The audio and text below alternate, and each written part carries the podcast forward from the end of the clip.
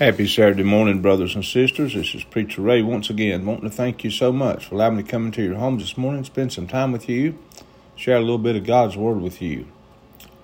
Mark chapter 10, verse 17 tells us that money is a central heart issue in the gospel. The rich young ruler made a profession of faith, but his money did not follow. Promises of love and discipleship to Jesus are empty until your things mean nothing compared to Him.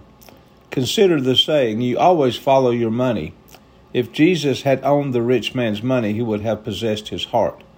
In Leviticus 25, the principles of the Sabbath year brought up an issue similar to the story of the rich young ruler.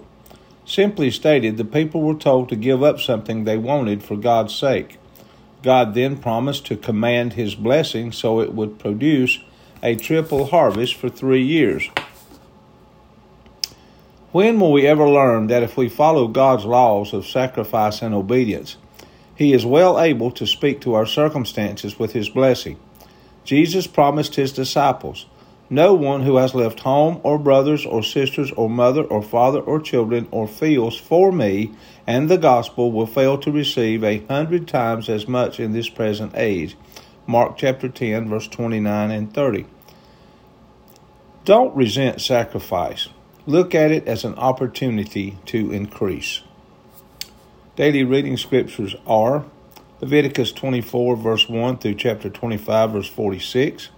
Psalms 44, verses 9 through 26, Proverbs 10, verses 20 and 21, Mark chapter 10, verse 13 through 31. God bless you. Thank you for joining in with me this morning. I love you, and Jesus loves you.